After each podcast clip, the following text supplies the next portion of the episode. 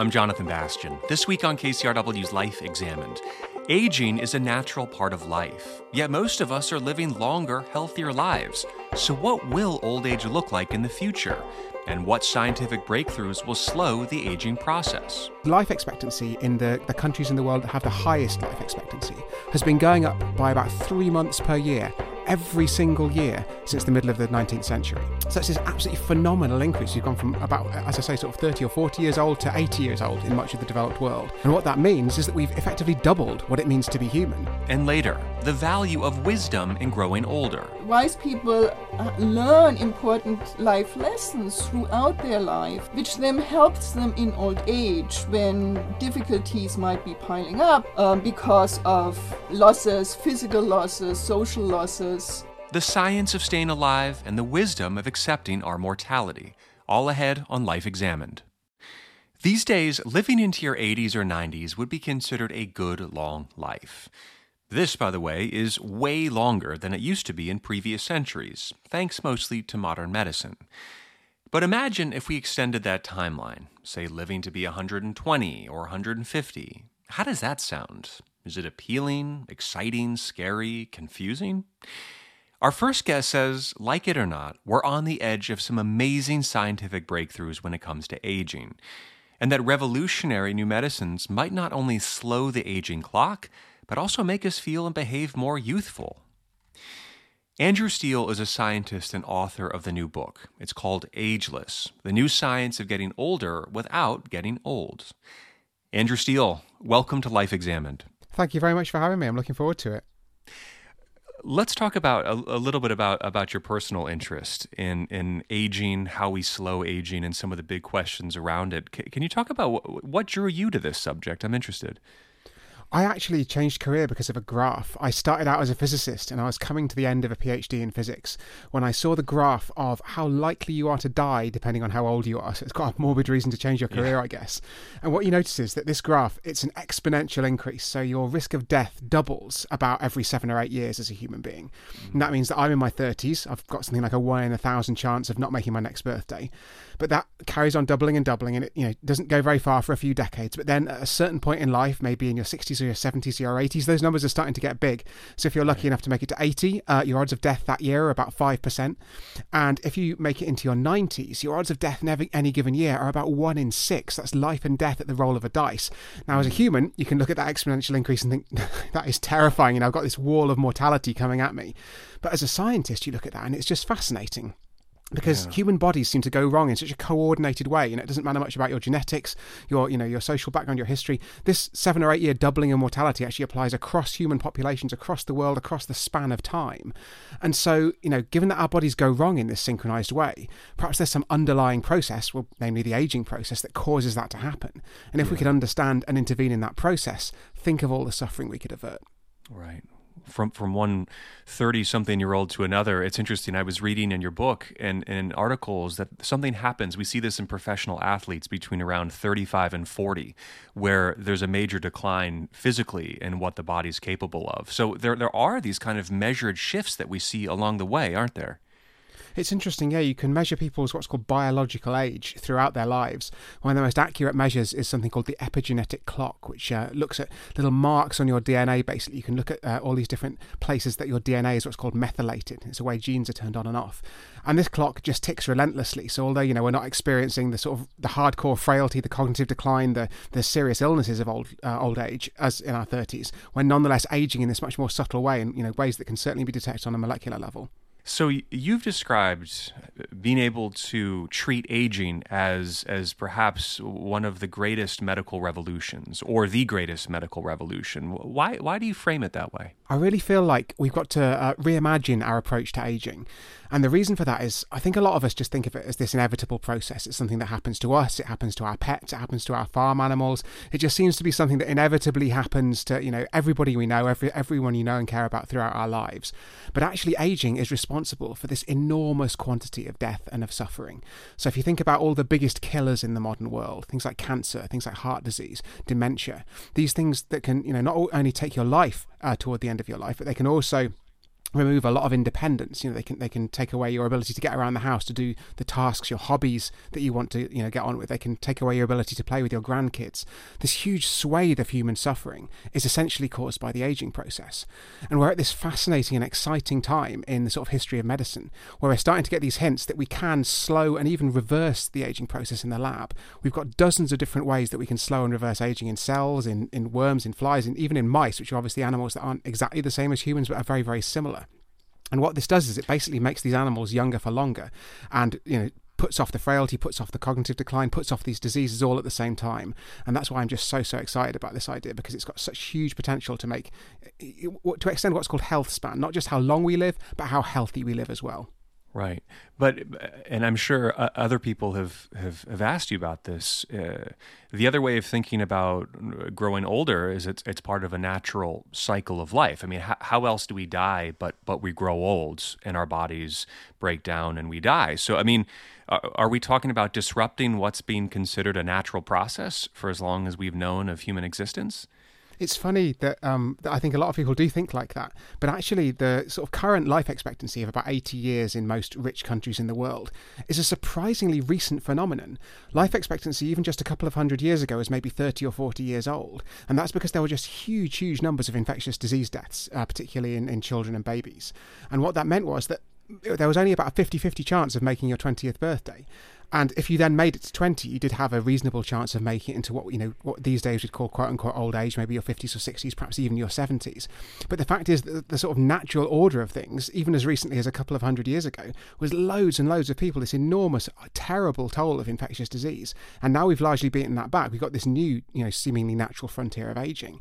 But actually, I think, you know, we're going to look back on this period of time, perhaps in a few hundred years, and we've, we've cured all of this stuff, you know, without putting a hard timescale on exactly when we'll get it nailed. But I think once we've cured aging, that's something I talk about in the book, we're going to see this as you know just as barbaric as the huge numbers of deaths from smallpox and TB seem to be, you know, to us looking back at the past. That that's fascinating, and, and I want to pause on this and, and give this some attention. That that you're right, right? I mean that there was a period in time where uh, you were likely to die by the time you were 30 or 40, just as you said. And we now have a whole new set of expectations for what qualifies as a long, full, rich life. And it's living till you're in your 70s, your 80s, your 90s. That's a modern conception of what it means to be a human. And so, what you're saying is that uh, in maybe 30 to 40 years from now, it's going to be normal to live to 120. Therefore, we have to kind of expand our idea of what it means to, to live a long life or to live a normal life. Do I have that right? I think that's exactly right. Yeah, and it's it's really interesting to sort of to, to look at what public opinion is on this. There are these surveys where they ask people how long would you like to live, yeah. and the answer that most people give is normally life expectancy in their country plus about ten years, and that's because hmm. mm. you know everyone wants to have a good innings. You want to live a decent amount of time, but we've got this sort of normalised expectation about what life expectancy is at the moment, and that's just baffling to me because life expectancy in the the countries in the world that have the highest life expectancy has been going up by about three months per year every single year since the hmm. middle of the 19th century. So it's this absolutely phenomenal increase. You've gone from about, as I say, sort of 30 or 40 years old to 80 years old in much of the developed world. And what that means is that we've effectively doubled what it means to be human. And at the same time, we've all got this sort of mass normalization of what the current number happens to be. Even if we just extrapolate that fairly, you know, linear, continuous, incremental progress into the future, then kids born today are going to be easily living into their hundreds. And obviously, if we can come up with some more of the sort of exciting treatments for the actual biology of aging that I talk about in the book, then, you know, who knows what the upper limit is. Yeah, and, and I want to get to the science and the biology in a minute, but but I can't get away from some of these bigger philosophical questions because this to me is really fascinating. And, and then it just, you know, if we if we play this out though, and we say, okay, well maybe someday we'll live to be 150, and that's normal. My sense is that this will never end. The age in which we live will just continuously be pushed further and further back. And I think that's right in a sense, and that there's no obvious upper limit to human life expectancy if you think about it from a biological perspective.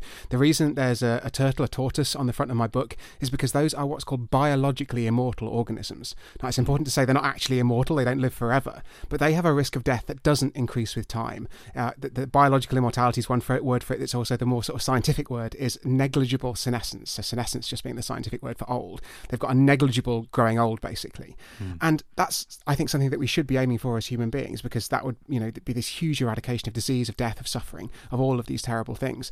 I'm not necessarily going to say that's going to happen in our generation or the generation after us, but it's certainly something that we should be aiming for as humans.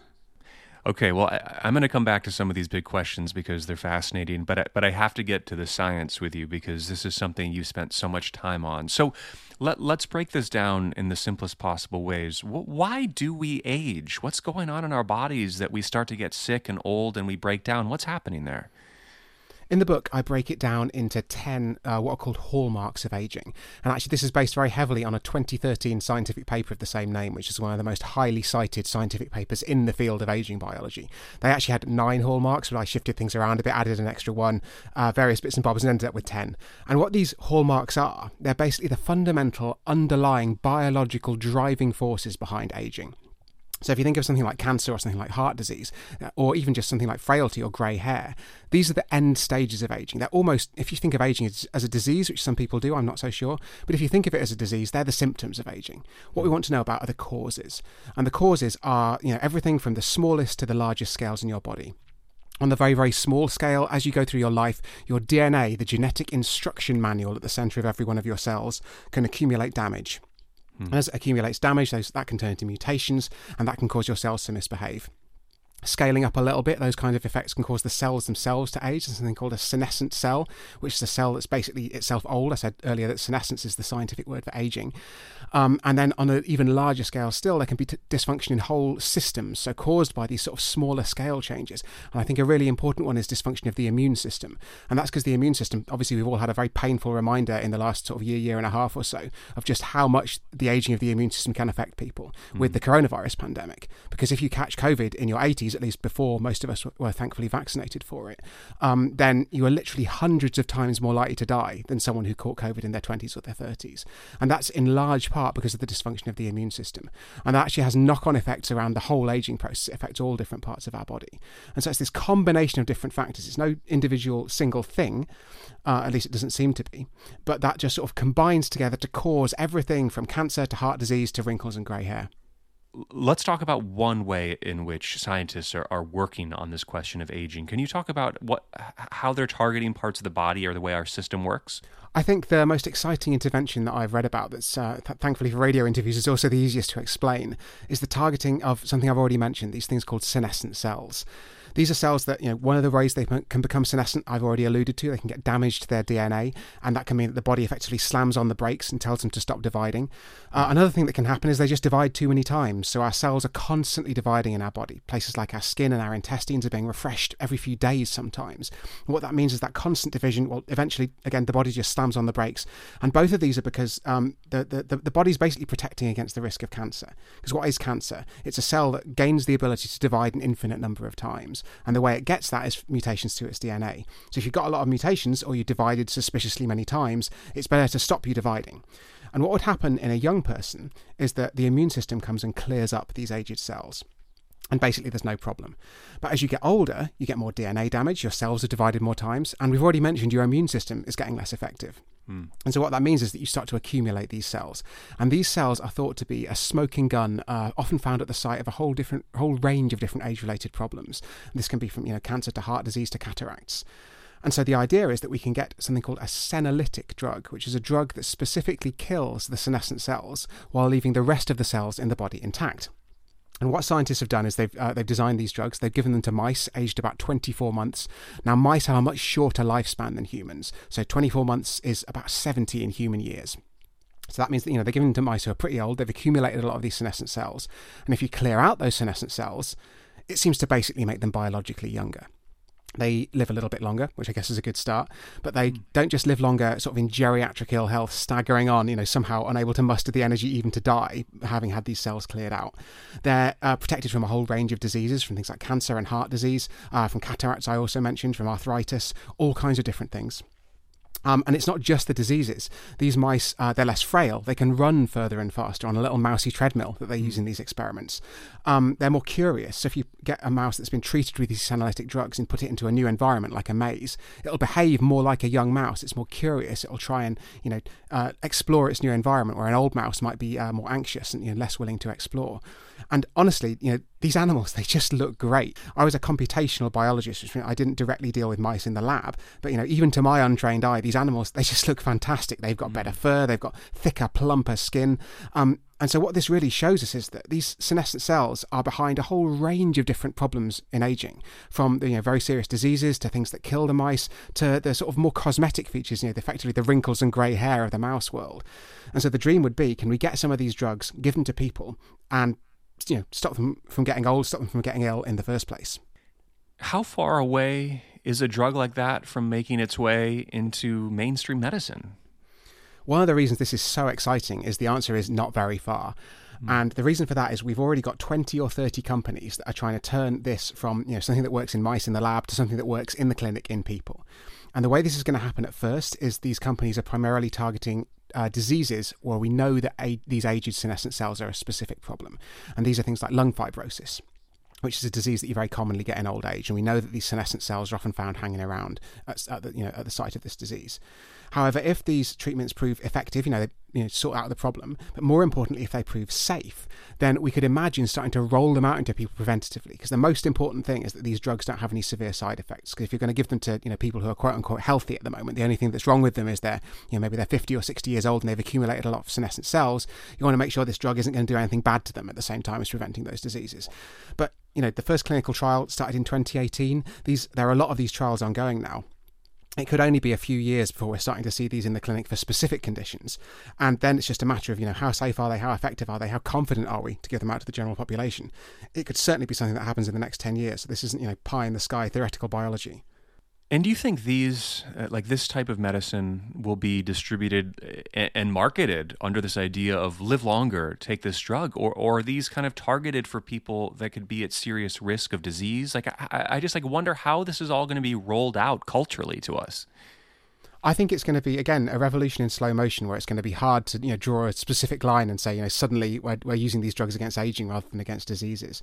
What's going to happen is, as I say, they'll start out in these these serious diseases. So lung fibrosis is, is a problem that hasn't really got any uh, significant existing treatments, and the prognosis is basically a one way street. You know you're going to get worse as as this disease progresses, and so you know people with those kinds of conditions are willing to take a bit of a punt on a new therapy.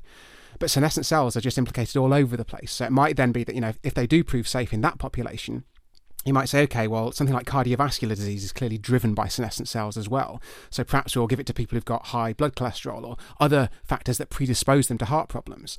And then if it's safe and effective in that sort of broader population, you're then just going to see it getting rolled out more and more widely. And actually, this isn't such a sort of out there idea. We already have preventative drugs, things like statins, and you know, some people take a baby aspirin, for example, on a regular basis to try and you know, stave off various health problems. So I think it's just going to sort of slowly work its way in, almost invisibly, and yet it's going to be this absolutely massive revolution at the same time.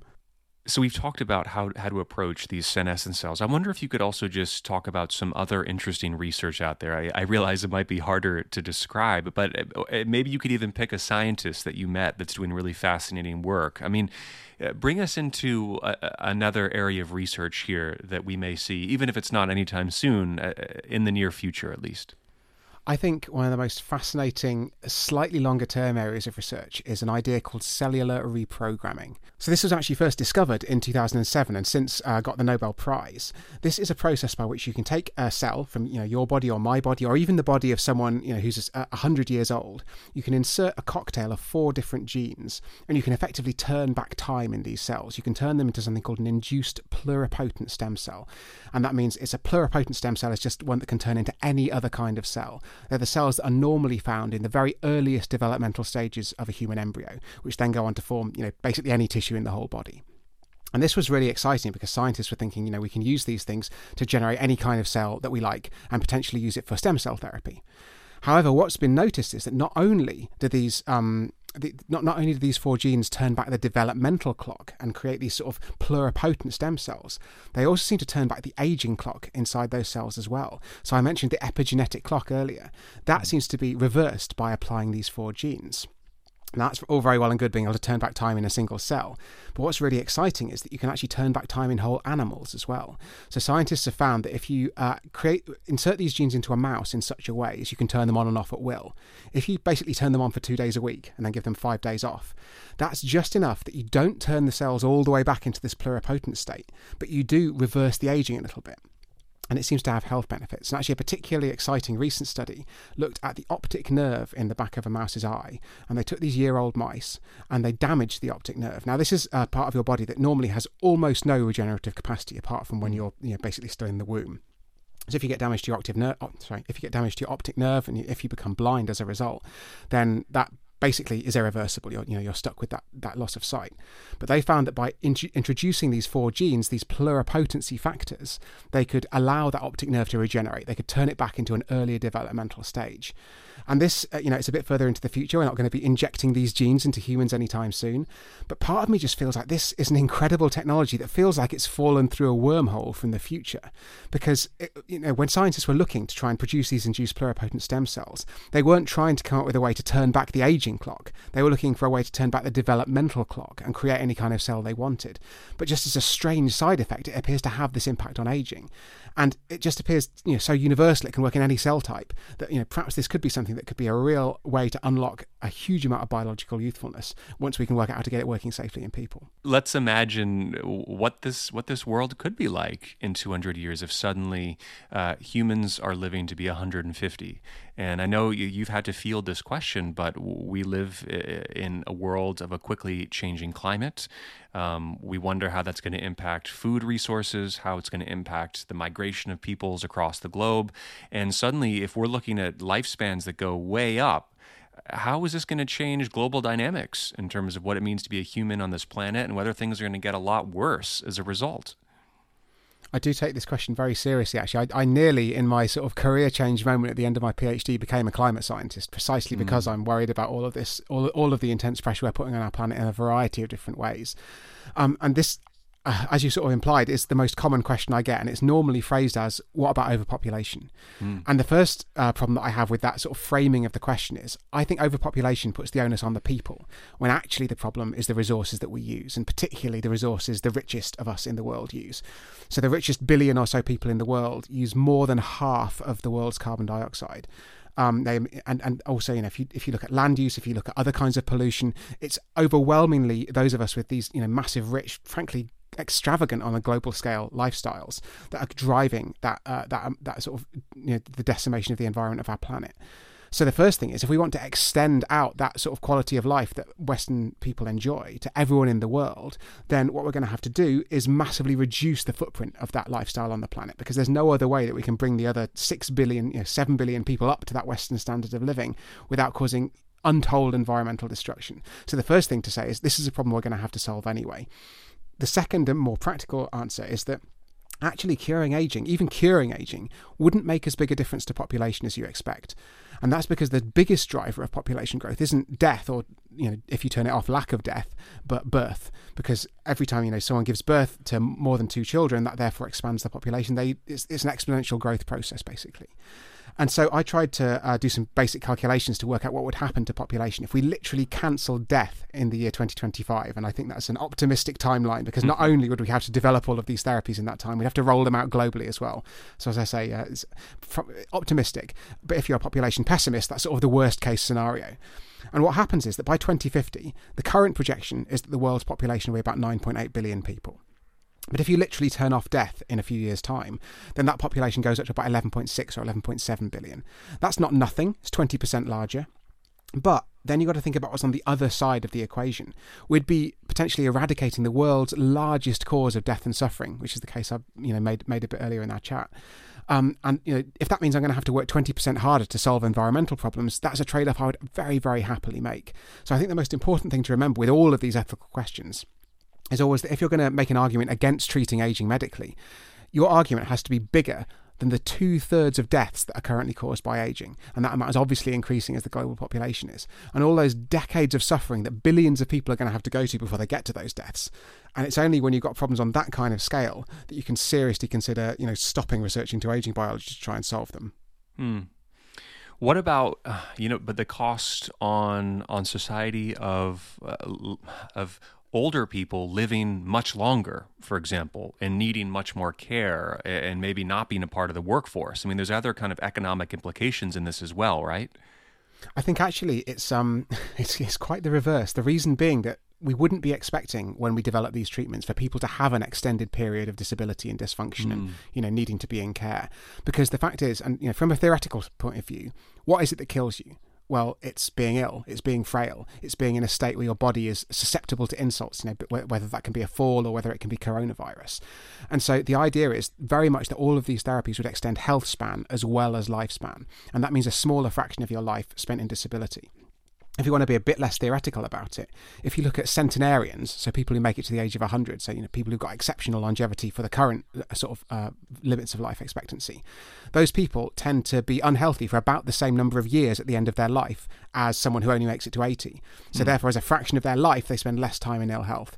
So I really think you know this isn't some some wild projection. This is very much what we'd expect to happen. So I, I think it would be incredibly sort of you'd have to be incredibly almost clever as a scientist to design a treatment that could somehow somehow keep someone alive in some terrible, you know, frail state that requires a load of care because it's being frail that kills you. Mm. So, in many ways, you're, you're kind of describing aging as a humanitarian issue, right? Yeah, and I think that's the that's the right way to think about it because as I've as I've said, it's it's responsible for two thirds of deaths, and the ways in which you die of aging, uh, they're they're drawn out, they're slow, they're painful. If you think about something like heart disease, you know, you don't just go to bed one night and then not wake up the next morning. Your heart function slowly reduces and, you know, you can't eventually get out of the house or you can't play with your grandkids or you can't get on with your hobbies and so on and so on. And that slowly, you know, takes a cost on yourself. It takes a cost on your loved ones, those who have to care for you. It's got this huge economic cost for society because we have to pay for care, because we have to, you know, pay pensions and so on. So it really is this enormous humanitarian issue. And it's not just the diseases either. I think this is something that's very hard to convey statistically because it's sort of uh, it's, it can be quite ephemeral.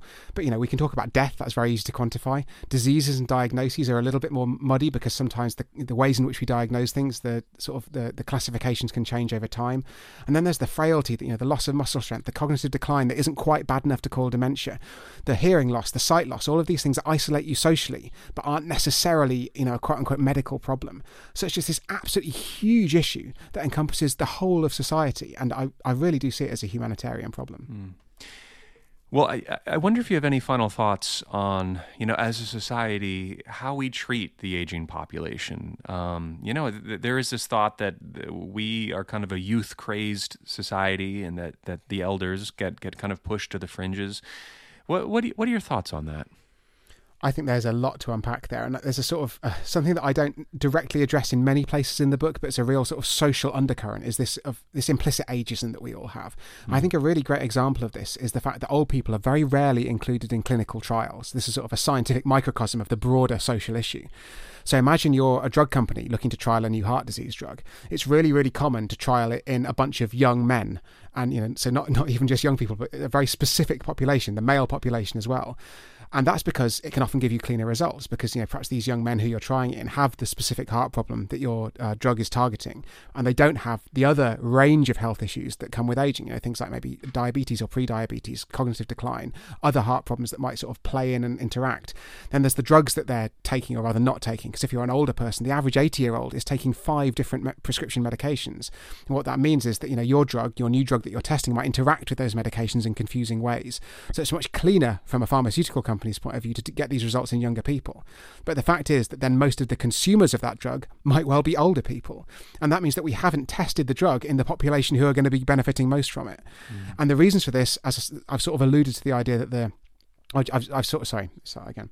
I've just explained why that might be sort of cleaner from a clinical trial perspective, but there are also all these logistical problems, like it's expensive to provide taxis or, you know, go and give people these drugs at home where they might need to have them if they're older because they can't get to the hospital or the clinic where you're doing the trial and so on.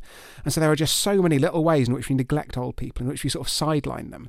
So much of this, uh, the sort of healthcare stuff is done in hospitals or in hospices or in, you know, uh, elderly care homes behind closed doors in ways that those of us who are young don't have to interact with. And I think it's so easy to go through the first four, five, even six decades of your life without having to properly confront what aging is.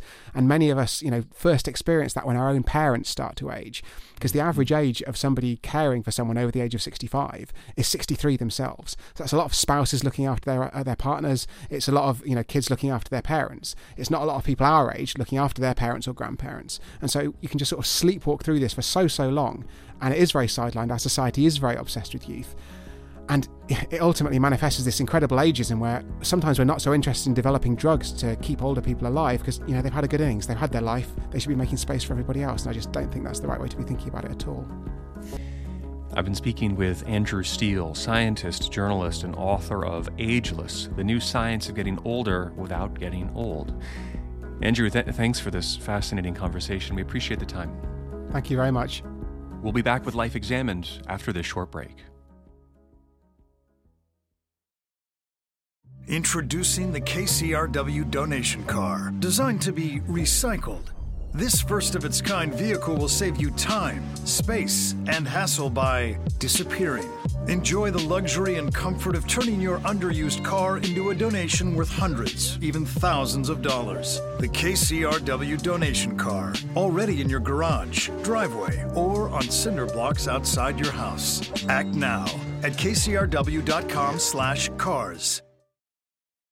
I'm Jonathan Bastian, back with Life Examined on KCRW. We just heard Andrew Steele describe aging as a humanitarian issue. The loss of mobility, cognitive decline, and other age related medical conditions cause tremendous frustration, pain, and suffering. So, is there a way to age successfully or gracefully? Can perspective, tolerance, faith, and empathy help as we age? According to our next guest, those traits all factor into the notion of becoming wise, and that wisdom could be a key to thriving in our later years. Monika Ardeltz is an associate professor of sociology at the University of Florida and a founding faculty member of the advisory committee of the Center for Spirituality and Health at the University of Florida. Monika Ardelt, welcome to Life Examined. Thank you so much for having me. So, you've done a lot of research into questions of aging, and in particular, you've looked at this question of wisdom, which I, I don't know is a word I feel that w- we don't use that much really, but rather read about in great books or religious texts. So, how, how would you define wisdom? So, if you think about wisdom, if many people think about wisdom, you know, uh, wise people, what is it that makes people wise? And what comes to mind is often that they know something Mm. They know something that other peoples do not know. But but what do they know? It's not that they know the latest uh, research on quantum physics or something. What they do know is they understand life deeply, and that means they understand themselves and they understand the deeper purpose of life, meaning and purpose of life, and they understand how to interact with other people. And I, I think to get to this kind of deeper understanding requires the reflective dimension of wisdom. And the reflective dimension just means um, perceiving phenomena and events from different perspectives, including oneself. So, being able to look at oneself from a kind of an objective point of view, so outside yourself, so so second person point of view, what sometimes people say and then to observe yourself and to to to judge oneself not in an, in a negative way but just you know looking at oneself and say oh i realize that i also have certain negative characteristics which some not so wise people might project on other people hmm. um, and so by by realizing this and accepting this um, the ego deflates, this, you know, self centeredness decreases, which makes people more tolerant toward other people who have the same negative characteristics.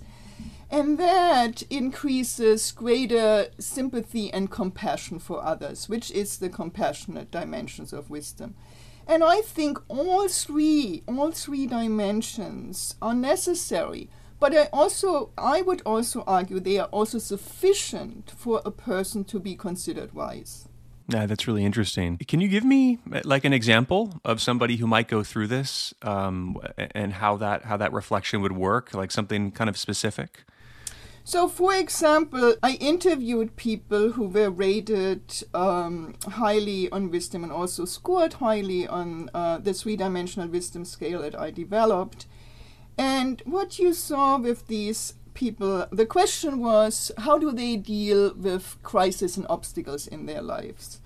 And so I asked them questions like, um, you know, what was the best thing that happened in your life the last week, and then what was the worst thing that happened in your life the last week, month, year, and over your whole life. And um, I wasn't really interested in the positive aspects, but you can't just ask about the negative things, right? Mm-hmm. So, and and one of the things that that came out from the from these three exemplars of wise people was that when they talked about positive things, for example, they they always referred to other people. So, for example, one of the positive things was that um, my son got a new job or you know uh, a friend had a birthday. Mm-hmm. whereas the not so wise people talked about their own pleasures which is not surprising. Most people probably would right? But it was remarkable that the uh, wise people talked about the um, the good things about others. And then when when it came about asking how did these people cope with crises and obstacles in their life the first thing what they did was they took a step back, you know, to basically reflect on the situation and see, okay, what's going on here? And also to calm down, no, not to get too emotional involved in a negative event. So taking a, a step back to relax, to calm down, surveying the situation from different perspectives. What can I do in this situation? Um, somebody might have done some bad thing to me. Um, well, what was it about this person? So, because of this, um, wise people uh, learn important life lessons throughout their life, which then helps them in old age when difficulties might be piling up through through um, because of losses, physical losses, social losses, economic losses, and they have already practiced dealing with crises and obstacles earlier in life. And so it's just then, well, it's just another crisis, and they deal with it in the kind of in the same way. Do you think that all people grow wise in their lives, or, or people as they age grow wise, or, or is it is it not the case? There are no, certain yeah. It's, it's not the case, unfortunately, because growing wiser actually requires, first of all, the motivation to grow wiser. And not everybody has the motivation to grow wiser. It also requires a reduction of self centeredness. And if people believe that they are number one and they should stay number one, and that's the most important part, then no, they will not grow wiser. So it's it's actually quite rare that people to find really wise older adults. Um, in the past, we would connect wisdom with older age, and it might have been that only the wise survived that long. Hmm. Uh, now, I, I I don't think that's that's really the case. Um, so it is really a desire and a motivation to grow wiser that makes people wiser and, and also to do the um, the work to mm. um, become less less self-centered more compassionate and to trying to understand what what is this life all about why am i here you know what's mm-hmm. the purpose of me living here yeah well, for for those that, that have been able to cultivate this, and, and, as they grow older, and and and you alluded to this a little bit earlier, but as they see their bodies break down, as they see their friends and their family members die, talk to me about the importance of wisdom in, in that phase of life. How yeah. how can it be so important? It is. It changes your outlook on life. It changes your plans and um, and being able to adapt, being able to change directions. Mm. I think is really important for wise people. If you take um, if you take disability or illness, um, it's it's difficult for people who are disabled or or ill, and often this is where the movement comes in. Um, you know, physician-assisted death. That mm-hmm. you know, sometimes people, you know, hey, you know, I'm, I'm either healthy or you know, just kill me now. Um, but that often doesn't happen. So being able to um, deal with with um, chronic illness, disability is is difficult. It's very difficult. Now I should say it would be, of course, also easier if we had a community that um, helps with that, um, and even so, wise people can adapt to that.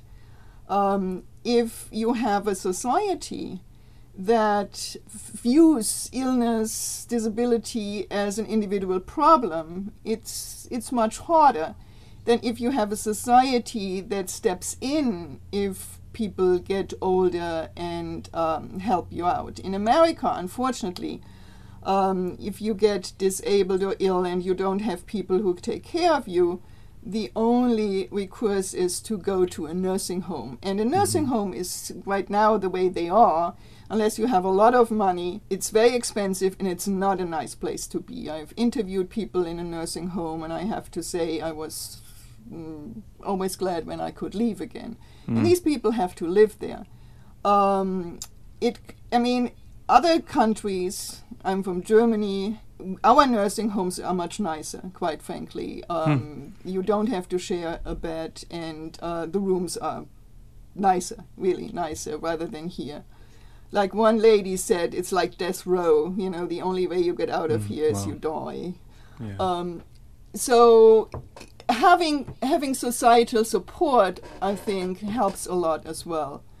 But then, in terms of you know having your loved ones die, a wise person knows, and, and, I, and again, I have to kind of refer to one of my wisdom exemplars. Uh, when his mother died, he was grieving very, very heavily. And, and then he said, I realized, hey, you know, um, what are you crying about? You know, mother, and, and she was old when she died, mother is at peace you know, and she, he was also very religious, you know. He said, you know, mother is at peace, you know, she's with God. What are you crying about? You're hmm. crying about yourself. You miss her. You're crying about yourself, but you're not crying for mother. You know, and so by realizing this, you know, that he was really crying for himself, you know, he could accept this and he could actually be um, glad that his mother was at peace and that uh, lessened his grief and and increased his acceptance um, of her death, yeah. and so he could could overcome the the really the negative grief he was feeling and could actually develop it into a more positive feeling that his mother now was at peace. Mm-hmm. Well, the, the traits you're talking about when it comes to wisdom are things like um, an egoless way of being, um, a compassionate or empathetic way of being, one in which a person can have a, a deeper and richer perspective on life. And these are traits that I think we also see in a lot of the great world religions as well. And and and I wonder for you when you've done your studies, have you noted that uh, people of faith or people with a rich spiritual uh, practice tend to grow wiser as they age because these ideas are so embedded in in their practices? That is a very wonderful question, and I had exactly the same question. So I was looking um, in one of my studies. I um, I, I, gave them um, not just my wisdom scale, but also a religious questionnaire. And this questionnaire distinguished between an extrinsic and an uh, an intrinsic and extrinsic religious orientation. So, an extrinsic religious orientation is if people use their religion for extrinsic purposes. It's a scale developed by Allport and Ross a long time ago in the 50s when they were looking at uh, religion and prejudice, actually. And um, so, using your religion for extrinsic purposes, that could be to um, to find com- a, a community, to increase your standing in the community, to um, to find solace in time of hardship, or just you know go for the donuts after the service. Mm. Um, whereas people who have an intrinsic religious orientation, they actually live their religion. They have dedicated their life to God or a higher power, and they try to become um, better people through their religion. So now, interesting, what I found was there was no no no relationship between my um, wisdom scale and an intrinsic religious orientation. So, what does mm. this mean?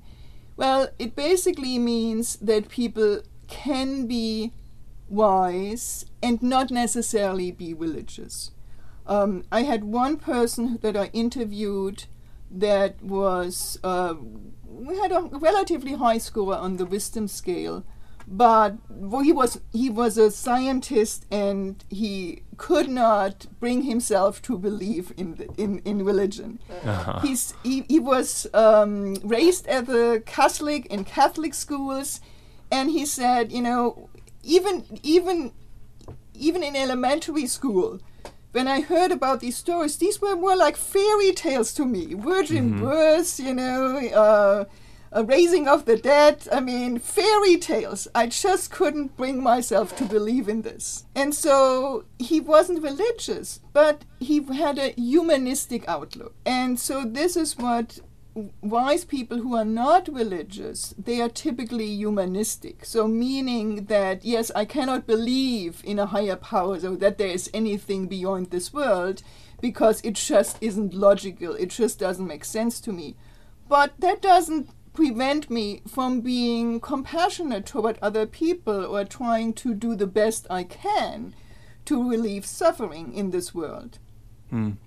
Whereas other people who can be very religious, I had a person who was very religious. And he said, Yeah, I believe in Jesus Christ and the Lord, and I know the Lord will save me. Um, and I know I, sh- I, you know, my religion tells me, you know, I, I, sh- I, sh- I shouldn't drink, I, you know, and I shouldn't have sexual relation outside outside of marriage, but I do drink and I do have uh, a lot of girlfriends. Uh-huh. And so he knew what he needed to do, but yeah, he just had a hard time doing it, and but he was not worried because you know Jesus loves me and Jesus will save me. Mm. So in some kind, it's an it's an it's an understanding of religion that yeah, I'm saved, but I can't quite do what my religion asks me to do. Yeah. Um, yeah and and and then however i also looked at the relationship between extrinsic religious orientation and wisdom and that was negative. So um, so that means that wise people do not do not engage in an in an, a negative uh, in an in an extrinsic religious orientation um, to just to use their religion for extrinsic purposes if they are religious and there are wise people, many wise people that are religious. If they are religious, then they really have dedicated their life to God or a higher power. Well, so it makes me wonder here as as someone ages or for those that are aging now or listening and they're asking themselves how, do I learn to to take on these characteristics of wisdom as I age, to accept things as they are? How, how does one how does one cultivate those aspects in themselves? Yes, that's that's again a very good question. Um, the psychologist Pascual-Leone um, wrote an article and basically says there are so two pathways to wisdom. And one pathway, and a lot of people have uh, studied this, is through um, learning important life lessons and becoming wiser uh, through what he calls ultimate limit situation. So these are these are crises and obstacles and hardships that people encounter that kind of shake the whole system and um, might question their values, their priorities, and then lead to um, stress-related growth. So, mm. so, uh, so a major illness might do it. The death of a mm. loved one might do it. So it really shakes the foundation of people's beliefs or values and question, well, what what is this all about? So, for example, if I know that I'm mortal, and people know intellectually that they are mortal, but often don't really understand what this uh, what this means. Therefore, you know, the the quest for immortality. um, and longevity. But what it means, what does it mean if I am mortal and everybody else is mortal? How should I live my life accordingly so that it is so that it has any kind of meaning for mm-hmm. myself and others? And these ultimate limit situations might do this, and by rearranging priorities, by saying, well, you know, maybe it isn't just about material things and money and to earn as much as possible and to buy as many things as possible or to buy better things or more luxurious things or whatever. Maybe it is, is, is more about having good relationships with other people um, and and having a job that is meaningful for me and not just that earns me the highest amount of money is a job that actually maybe gives back to the community. And through that process, people experience what has been called stress related growth or um, uh, post traumatic growth, and that can lead to greater wisdom. Now, that's a hard path to take, right? The other path that Pascual-Leone suggests is through meditation. Mm. You know, meditation helps to um, uh, to engage in this self-reflection and self-examination, and to realize maybe what are the important things in life, and to realize what I said earlier that um, yes, you know, I have negative uh, characteristics just like other people, which makes me then more tolerant toward other people's negative characteristics, and uh, I can develop greater sympathy and compassion for others. Mm. So, these two pathways, meditation or learning from our experiences, and I would deviate from Pascual-Leone in this a little bit. I think we can learn from all experiences. Um, so, wisdom comes through experience, that has often been said. But I think just having the experience, we all have experiences, of course, but just having the experiences is not enough. The key is to learn from experiences. And mm. that, of course, these are these big ultimate limit situations, but I mean, you can learn from somebody cuts you off in traffic and learning not to react with anger and aggravation, but just to let it go, just to let it go. You know what um, some people say. You know, take the low hanging fruit first. Right. You know, learn from that first because it might be easier than with the big situations. Right. I've been speaking with Monika Ardelts, Associate Professor of Sociology at the University of Florida. Thank you so much for sharing your thoughts and your research with us. We appreciate the time. You're very welcome. Well, that's all for today. The producer of Life Examined is Andrea Brody. You can listen to this and all other episodes on your favorite podcasting app. And if you like what you hear, we'd love to read your review.